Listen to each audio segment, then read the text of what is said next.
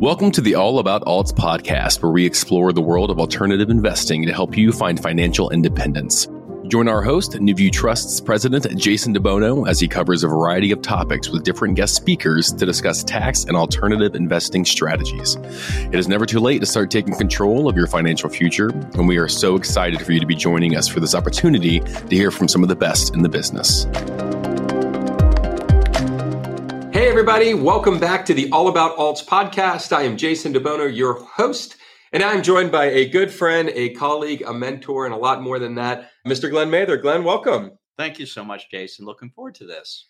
So, normally, you know, a lot of the times our guests are remote, but Glen and I work in the same building. And for those that don't know, Glen is the CEO and founder of NuView Trust Company. And I started working alongside Glen just over 18 years ago. And it's been a fun journey. And, and you guys all know a lot about my story and how we got started and kind of what NuView's doing. But I wanted to take a, a step back from how do we go out and make more money and keep more money to actually the total opposite, which is how do we start giving some money away?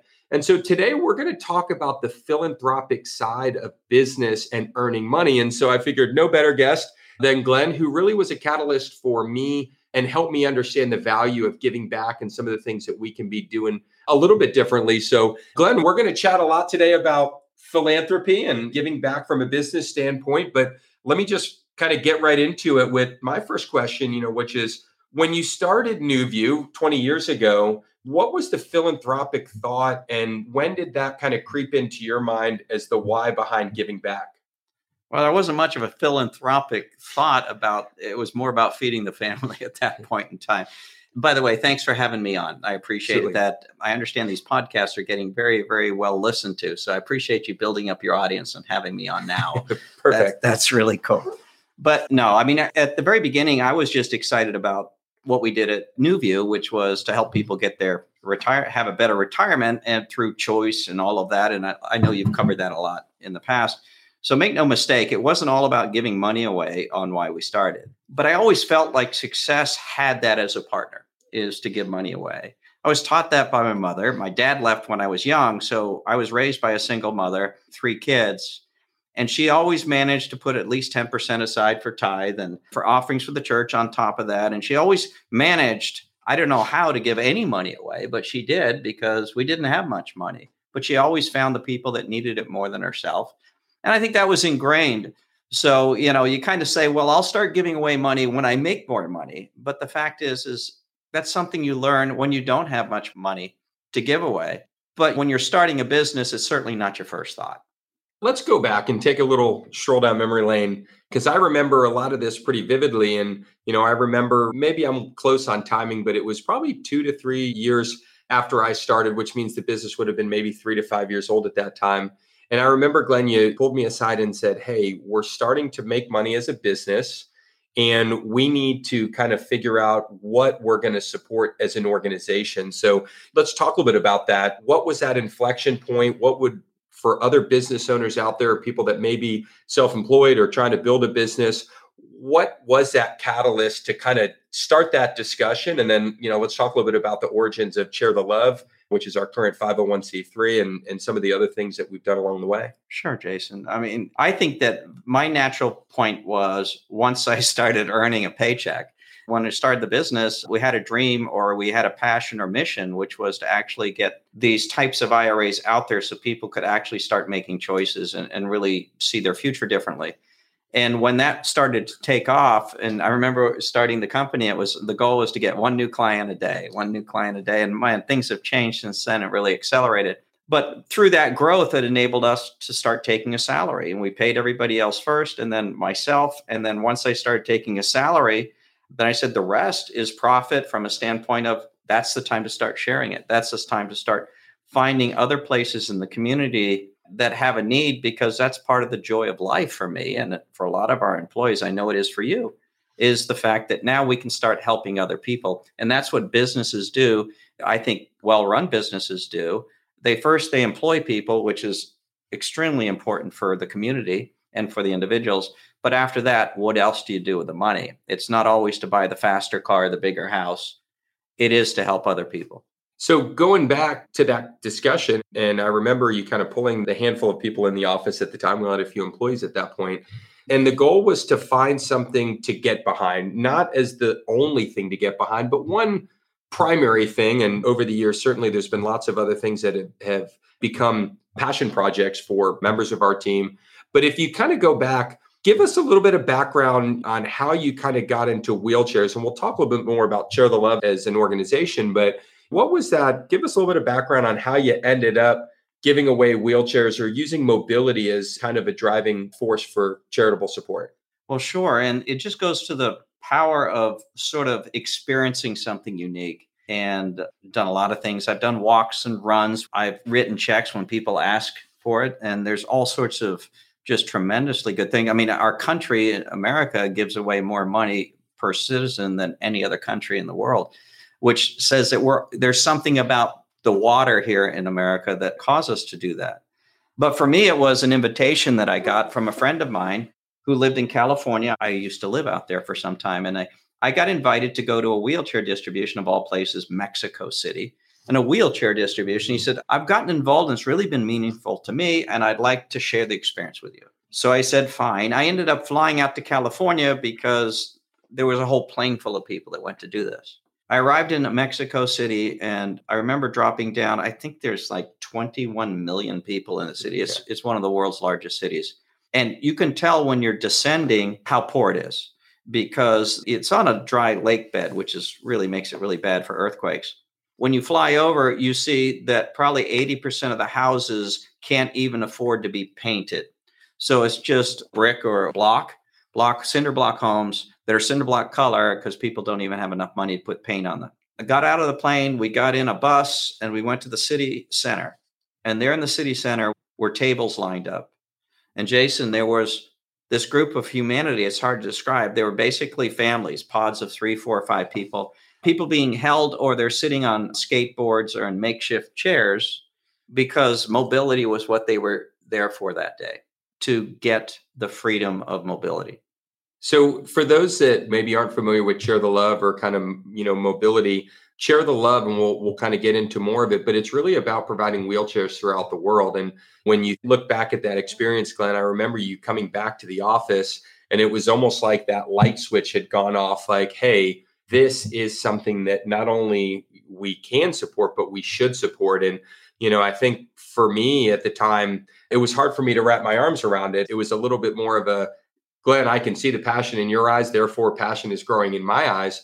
But I never quite understood where that passion came from until I saw that need myself and really got to feel for what it means to lack mobility. And I think we're so fortunate to live in a country here where we don't see people being carried and we don't see people crawling. Yet, you know, if you get to the outskirts of especially a lot of these other countries, especially where they may be more impoverished, you realize that that's a need on every street corner.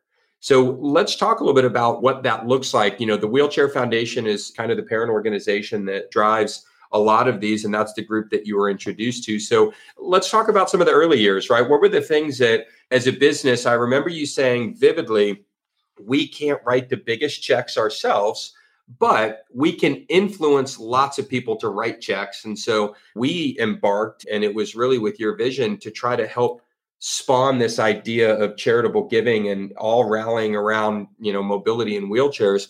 I know some of these but our listeners don't. Early on what were some of the things that we did and and what were some of the reasons and rationale from a business leadership standpoint that you said hey we can do this and we should do this well that's a lot of questions. When i got back i realized you know the first check i cut was from my own account. At that point in time was $150 a wheelchair and although I've been asked since, I said, what caused you to get involved in that?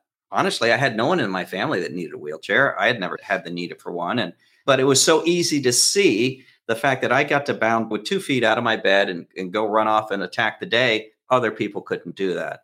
And you know, it's all part of starting a business, and you're always like so optimistic, and you're going to go drive things and do things, and realize that these people don't have the ability. Number one, they're in a country generally it doesn't have the opportunity in the U.S. And there are a lot of times they're looked down on at like something that happened spiritually in your family or something that went off the rails, and therefore you don't have mobility. It was something you did. It had nothing to do with that. And it came to my conclusion. This, Jason, is that you can't be upwardly mobile until you're mobile. if okay. you're sitting in a chair, if you're laying in a bed all day, my heart went out to them. So when I got the opportunity to go to the distribution, I was on fire to come back. What I didn't realize is the difficulty it is to actually start a charity.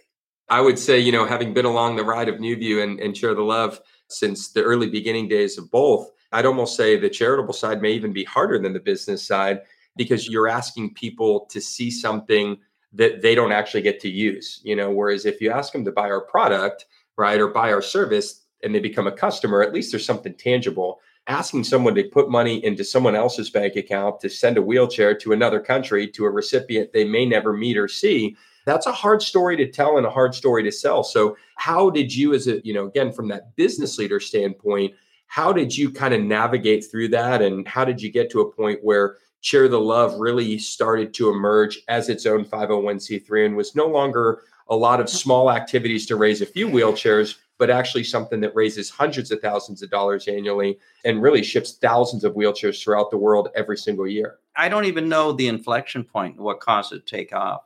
We tried walks and we tried runs. We called what was it, walk and roll, you know, with wheelchairs. We tried hero games if you remember 9-11 and the real heroes of that were the cops and the firefighters and stuff so we had games where they'd have contests we'd do golf outings and usually at the end of them i mean we might raise five or ten thousand dollars and that's very very substantial and extremely important but it wouldn't get bigger every year and it was like if we could get one container load that's 260 chairs that's kind of the unit that we have to buy the chairs in and deliver them. That was fantastic. So we were happy that we could just do it. And then we would kick in money personally. The company would kick in as much as they could afford to do. And I think, Jason, oh, there was a bit of this, not a bit of this, a whole lot of this. Of course, you've supported me and your friends have supported it. Sometimes it's just picking me up and patting me on the head and say it'll be all right, you know. But the fundraising thing, really started taking off, I think, when we became our own charity. I think that it wasn't because of that, but I think it was all around the same time. It was about four or five years ago. Well, you know, we used to do business as the Wheelchair Foundation and do it through them. And we're still very close partners with them. But what we wanted to do is to do fundraising our way and be able to move faster and be able to choose the places that these wheelchairs go. And we wanted to sort of take control of the charity. And you were the big person behind that one. And I, I'm very grateful for that. But when we started becoming our own charity, all of a sudden we got to go twice a year and three times a year. And then all of a sudden, COVID hit. You remember what happened then? Absolutely. Yeah. So a lot of these countries we used to go to would shut their doors to us one by one. But there was one country that left the door open, and that was Mexico. Because of that opening, it really allowed us to focus, even though we gave containers loads to the Bahamas, for example, but we couldn't go. But each time God's really blessed us. So by cementing our activity in Mexico for a while, we enabled us to go deep and to go in more states and find more distribution partners in that, which made those distributions far better. And because other charities weren't on the road anymore, it allowed people to travel with us that had that heart to serve.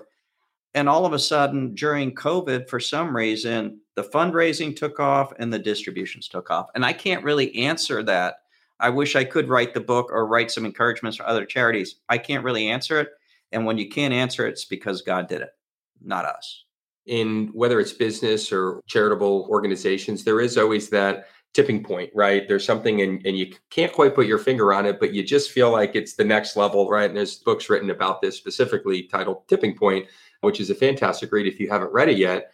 So we're talking about wheelchairs and packaging these up into big containers and having them shipped to countries all over the world. And that's something that Chair the Love has been fortunate to do. In many cases, thousands of these chairs going out year after year. And certainly we've seen quite a big inflection from that kind of COVID, which seemed like disruption at first and really turned into opportunity for us. But we're going to break now. We're going to dive into the quirky questions of the day. We're going to have a little fun. We're not going to let Glen off the uh, hook, even though we're on the philanthropic side.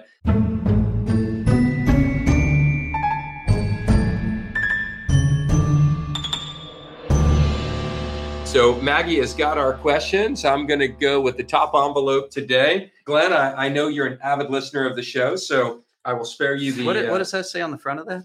That's our quirky, quirky questions. questions Here we go. Three questions, Glen. Number one, when making a cup of tea, do you add the tea before pouring in the water or after? Oh, always before. Okay. All right. Now you have an English background? Is that the official way to do it? Or is that just how it was done and therefore that's how you do it? I'm certain that I saw my mother do it at a particular point. I've not been a, a big tea drinker, to be honest. I like coffee, but every now and then you could talk me into a sleepy time tea. And yeah, I would always pour the water over the top of the bag. All right. Question number two Is making the bed every morning necessary or unnecessary? Completely necessary. And the reason why I say that is I'm on fire with this because I never used to do it till about a year ago. I saw the video, the TED talk from the Army general or something about the first thing you do is start the day right with the right habit. And the very first thing you do is you roll out of bed. And so I do it. And I'm almost been successful in teaching my spouse to do it too. well, that that's another quirky question, and I don't see that one on this list, so we'll save that for another episode. question number three: Night owl or early riser? You know, when you get to be my age, it's neither. I mean, I don't stay up late. If it's past 11, I'm feeling it. I feel because I know the morning is going to come soon. I don't have problems getting up, but I have to set the alarm. I don't wake up naturally like a lot of my friends at five and six. I think I would rather get up early. I'd rather think of myself as that because that's like success. That's like getting ready. But sometimes we overestimate probably how good we are at things. so the bed's pretty comfortable at 6:30, but I don't need to sleep past 7, certainly not on a weekday. All right. So early riser is at least uh, the goal, but yeah, nestled somewhere I, I in the middle. So, yeah. Thank you very much for those. Well, Glen, thank you for participating. Thank you guys for continuing to submit those. Remember, if you do have quirky questions that you want us to ask our guests, please submit those to our show producer, Maggy, with a Y at newviewtrust with a U.com, and we'll get those added to the list and in the envelopes for our future guests. So let's kick things back over. We talked about kind of this idea that charitable giving really isn't something that we should think about whether we should or shouldn't. We should right? And and as business owners whether you're an investor and earning your own living or whether you're running a business finding ways for your business to get involved. So we've kind of talked about how we got to to this Chair the Love concept as its own 501c3 so let's talk a little bit about Chair the Love and its primary mission Chair the Love just for everybody's benefit since 2017 has been its own established 501c3 and it is run as a full-blown charity and, and all the necessary requirements are there. What is Chair the Love's mission? What's its purpose? Why does Chair the Love as its own 501c3 exist? Wow. Well, its mission to sh- share the joy of God and his love with people that don't have mobility, restore their mobility restore them back to their community, fully functional in their community. If I can go back a little bit to tell you why it's so much fun for me, and not fun, but so impactful to me, is number one, the charity is instant, meaning there's a moment you before you had the chair and then there's the moment after you have a chair and there's not many charities that have that charities give away a lot of things but they're not sustainable for 10 or 15 years Absolutely. so they get consumed and with a wheelchair obviously it's not meant to be consumed it will wear out but it's going to take a long time to wear out especially the quality of what gets delivered for $200 i like that the second part i like is the fact that and we haven't talked about it yet but the fact of the distributions itself are tangible and I can see them. So whether I go or not, I can see them through your eyes if you're delivering the chairs, or I can th- see them through somebody else's eyes. So I know my $200 has actually been put to work and it's got a tangible result and it's not being taken away. It's not being taxed. It's not being removed. It's not going to be ripped off by third world dictators. It's actually there. And then I guess the thing that surprised me the most is like one of the biggest blessings. And like, you know, God finds blessings whenever you give, he finds blessings. It might be blessing you with more wealth. But to me, the greatest wealth has been the relationships I've gotten. The people that I get to go on the bus with and distribute. Our donors are from all over the US. I'll travel with 20 people from all over the US that don't even know me, but their heart's in the same place as mine is, is to help these people. And so we bond over the four or five days that we spend together in incredible ways. I have so many new friends, and the richness has all been in the friendships that have been created as a sidebar to helping all these people. That's been remarkable. So I think it's it's the friendships, the fact that it's hands-on, I can see it happen and it's instant. and the giving amount is $200 or more, of course, but that's pretty cool. I remember the comparing kind of if you go out to dinner a couple nights, you spend 200 bucks. If you forego that, you give someone a wheelchair and, and what's going to last longer, right? The meal that you consume, not to suggest there's not some enjoyment in especially with the right company, but we're not talking about big dollars to have big impact. So let's talk about the charity from two sides, right? So Chair the Love really has two parts to it. It has the actual wheelchair, right? And the impact that that has to the recipient. But Love also has really a, a charitable tourism part of it, which is missionary level work that allows people to get a little more hands-on with their donations. Are we allowed to talk about the fun in this too? Absolutely. There's there's always time for fun on the show. But if we kick back and we kind of look at it and, and let's start first with that, you know, you mentioned distributions and being on a bus with people. One of the things that I think is really special about Chair the Love and feedback that we get is that unlike many charities, there's really two things that Chair the Love can offer you. Is one is the ability to understand exactly where your dollars go and what the return is. Right? Yeah. Um, you know that 200 bucks buys a wheelchair, and someone is physically going to get sat in that seat, and there's going to be caretakers that are now don't have to manage that. The other side of that is that I, as a, a, donor, can go participate in an upcoming or scheduled wheelchair distribution. That means I can be hands on yeah. lifting someone off an ox cart or lifting someone off a skateboard or helping someone that's sitting in a, a dilapidated wheelchair or being carried by family members into a wheelchair. So, give our, our listeners a little bit of understanding about that experience side of it and the why behind the experience element of Chair the Love. I'll do that. But you mentioned an ox cart. So, if you go to YouTube. Actually, it's probably on our website, chairthelove.org. There's actually a distribution we did where the man had no legs and he was probably about 60 years old, was delivered there on an ox cart. The ox and the cart waited until he got a wheelchair. They took the wheelchair and they stuck it on top of the ox cart. He's still hanging off the edge of the hog and they took off. So that isn't that wasn't hyperbole, Jason. That actually happened. Now, what was the question I was going to, you were asking me? Well, let's, oh, let's about the distribution. Understand experience. what does it mean to actually yeah. get that experience? And it's not to say that you're donating for the experience, but there is a selfishness and excitement that comes with, hey, I want to see my dollars that I'm giving to charity actually be used. So yeah. what's that like? Yeah. By the way, I don't care why you donate. Go ahead and donate. But in but in any case, I'm going to tell it through the eyes of Tim. Tim works for a local church here in Orlando. And Tim said, Can I bring my 19 year old son? And I said, Sure, that's great. You know, people ask all the time about bringing families. I said, Absolutely.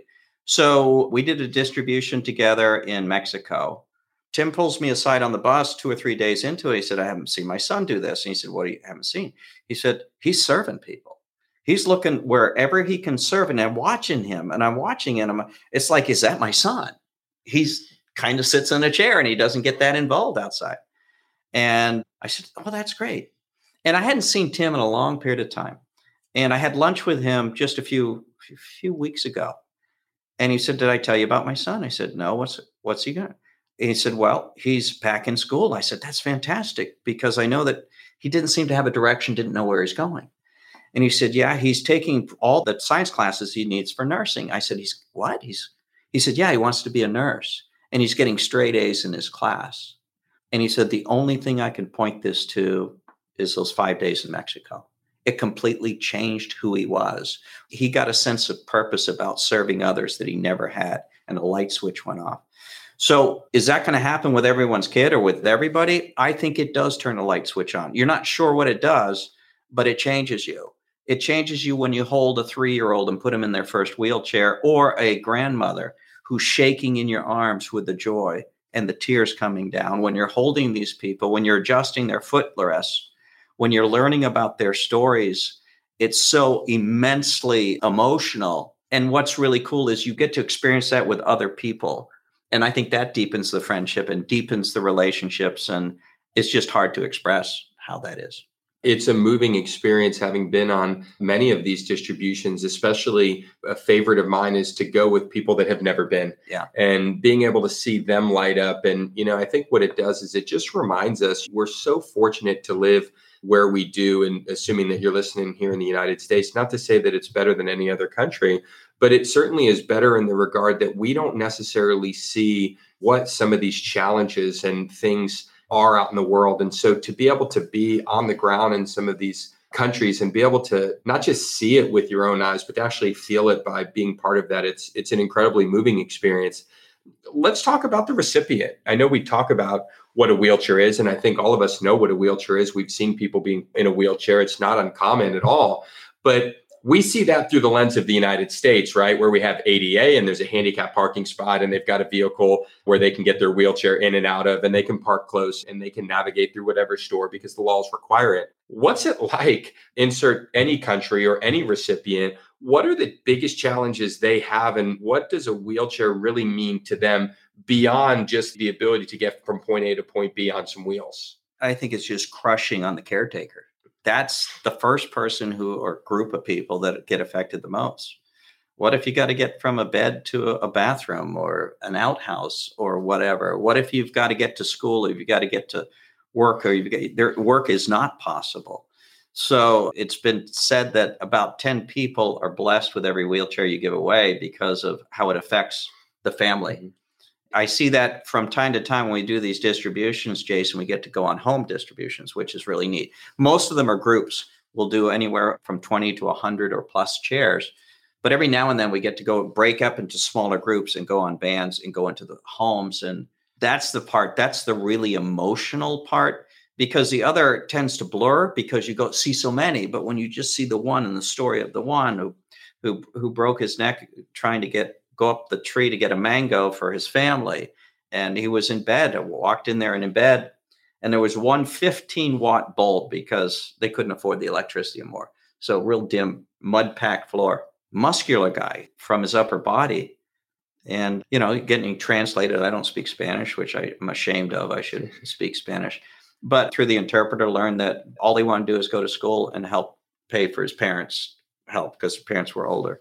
And 15 minutes later, there is a, he's in his first chair. He's outside. First time he's been outside without being carried outside for about four years. And to watch the entire family take a picture with him and every little bit of freedom is just a rejoicing point for them because we don't understand it. And that chair and the fact that they can now sit at the kitchen table and eat with the family where they couldn't before. They can just sit outside and watch the world go by whenever they want. They just wheel themselves out. It's tremendous.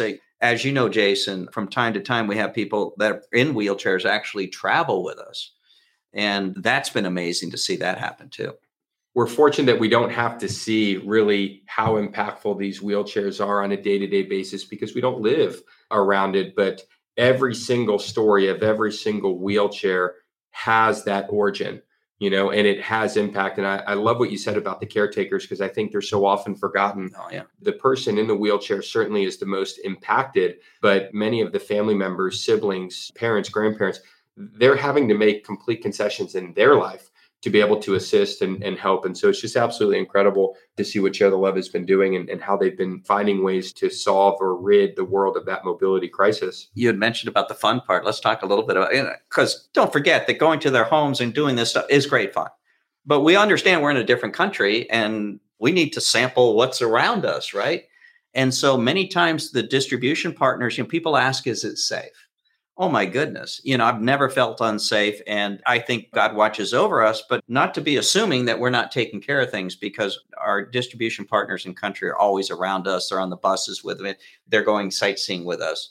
So a normal distribution would be three hours in the morning, and the rest of the day in the evening, you have to see the sights. And believe me, we see the sights and we do the crafts. And we get really, really tired for those people that aren't early birds, like you asked before. we get really tired as we get older and then we have full days and sometimes several days. We've been to Africa. We've gone on safaris. We've hiked up volcanoes. We've even toasted marshmallows at the top of volcanoes after riding horseback up there. We've been to Machu Picchu and we've been to the Sacred Valley in Peru and just great places. So it's not just always short trips, sometimes it's longer trips. The nice thing is, every trip you do, our donors are invited to go. There's nobody that, until they're full, they're available for everybody and we make it very affordable because the travel is not always five star, but it's affordable and safe and it's impactful.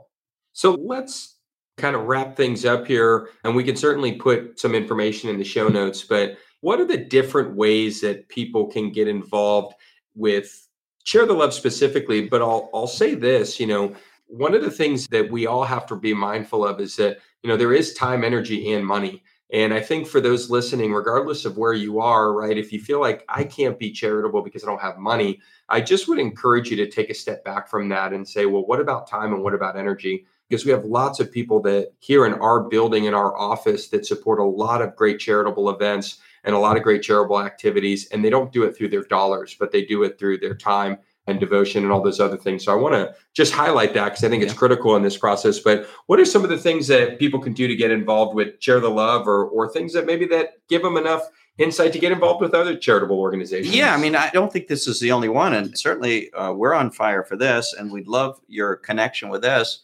But we support other charities too. Make no mistake, this isn't the only one. I think it's it's just as you get successful, make sure that you find places to go to help them be successful and I think just find a charity near you that you can support because guess what? Every charity goes through the same problems that we had getting this started. And just you being there and helping mm-hmm. is just an amazing lift. Without that, I would have given up on this a long time ago. Without Jason, but a lot of other people, I would have given up on that. From a Chair the Love thing, what I would say that as a business owner, and I've done this as a business owner, is that set aside so much of your profits. And when you're profitable, say, if you're a roofer, every roof I put on, it's going to be a wheelchair. If you're a realtor, every deal that I do at closing, I'm going to write a check for this because also charities need a sustainability aspect to it. It's not a big check and they don't write it. We'd much rather have the charity uh, run by monthly checks that are one wheelchair per month. A lot of our people actually donate all the way down to I think it's $17 a month on their credit card gives them a wheelchair every year. Mm-hmm. So they're part of it just like the person the business owner who actually donates we've had many business owners donate an entire container load and that's up to $56,000 for a 260 times I think the math is close to being right. $200. There's a few other fees on top of that. Yeah, so any one of those things, be involved in your charity it's not to take away that your charity ideas aren't better than this. They could be, and they could be more meaningful to you. But I'll tell you, our tribe is a lot of fun to be around, Jason. It sure is. Well, Glen, we're not going to let you off the seat yet. We're going to get your learn before you burn advice here before we wrap up. But I want to thank you for being on the show and, and thank you for, you know, really being a nudge for for not just me and what I do, but I think your desire to give back, your desire to be philanthropic, it stemmed from the very beginning and it's continued to grow, but it's been infectious. And so I appreciate that. And I know all the people here in our building that have been infected by that same philanthropic bug are appreciative. And hopefully, we've infected a few more people on uh, today's call just to find ways to give back. It's critical, and you will get more than you ever give. I promise. I never quite understood that until I started giving more and realized that it's never enough. And it always feels like I get more. But as we wrap up, you know, one of the things that we always close out every show with, Glen, is our Learn Before You Burn segment, right? This is where we want to help our listeners understand what are experiences and lessons that you've learned in your life, some of them probably the hard way, where we can help people get the lesson without actually having to go through the experience side of that. So I always equate this to, you know, how do you help someone not touch the hot stove and, and learn it's hot? So We'll put you on the hot seat before we let you completely off the hook here. Uh, and we'll ask you, what's your learn before you burn guidance for everybody listening today? If I go back to starting this business, I think it is spending the time to understand what your mission is and why you're doing it and fall in love with spreadsheets, do the work, and then you'll be surprised who's going to go along with you on that trip because not many people have a deep vision and a focus and know where they're going most people are wandering around. And let me tell you, until you find that, it's really, there's a tangible loss associated with it. The very first person that joined me on this vision of NuView was someone I couldn't even afford to pay, but he saw the vision and where it was going. He said, I'll work until you can pay me. And I think that that concept, whether you're hiring or whatever you're doing by yourself, or you're, you're encouraging or working with a spouse, or you're bringing interns into your business, whatever it is, I think it's spend the time on the mission and the vision, and the people will follow you. It's not because you're charismatic, but it's your mission is charismatic. Very good advice. I don't think we've had anything close to that. So, very good advice from one of the best visionaries I've had the pleasure of not just getting to know, but work alongside. So, Glen, thank you so much for being here. For those that are out there, remember to hit the like, share, and subscribe button. Also, if you haven't given us a five star review yet, please do. Our goal is to continue to drive education for people and help them continue to build wealth by creative investment strategies and also keeping more of what they earn by good, efficient tax strategies. So, thank you everybody for joining us, and we'll see you guys next week. Thank you so much for listening. We hope the information within this podcast has given you the tools that you need to find your way to financial independence. We would love to partner with you on this journey. Text ALTS, that's A L T S, to 407 708 1853 to learn more about how to get started today. Don't forget to follow us to make sure you don't miss a second of content, and we'll see you next week.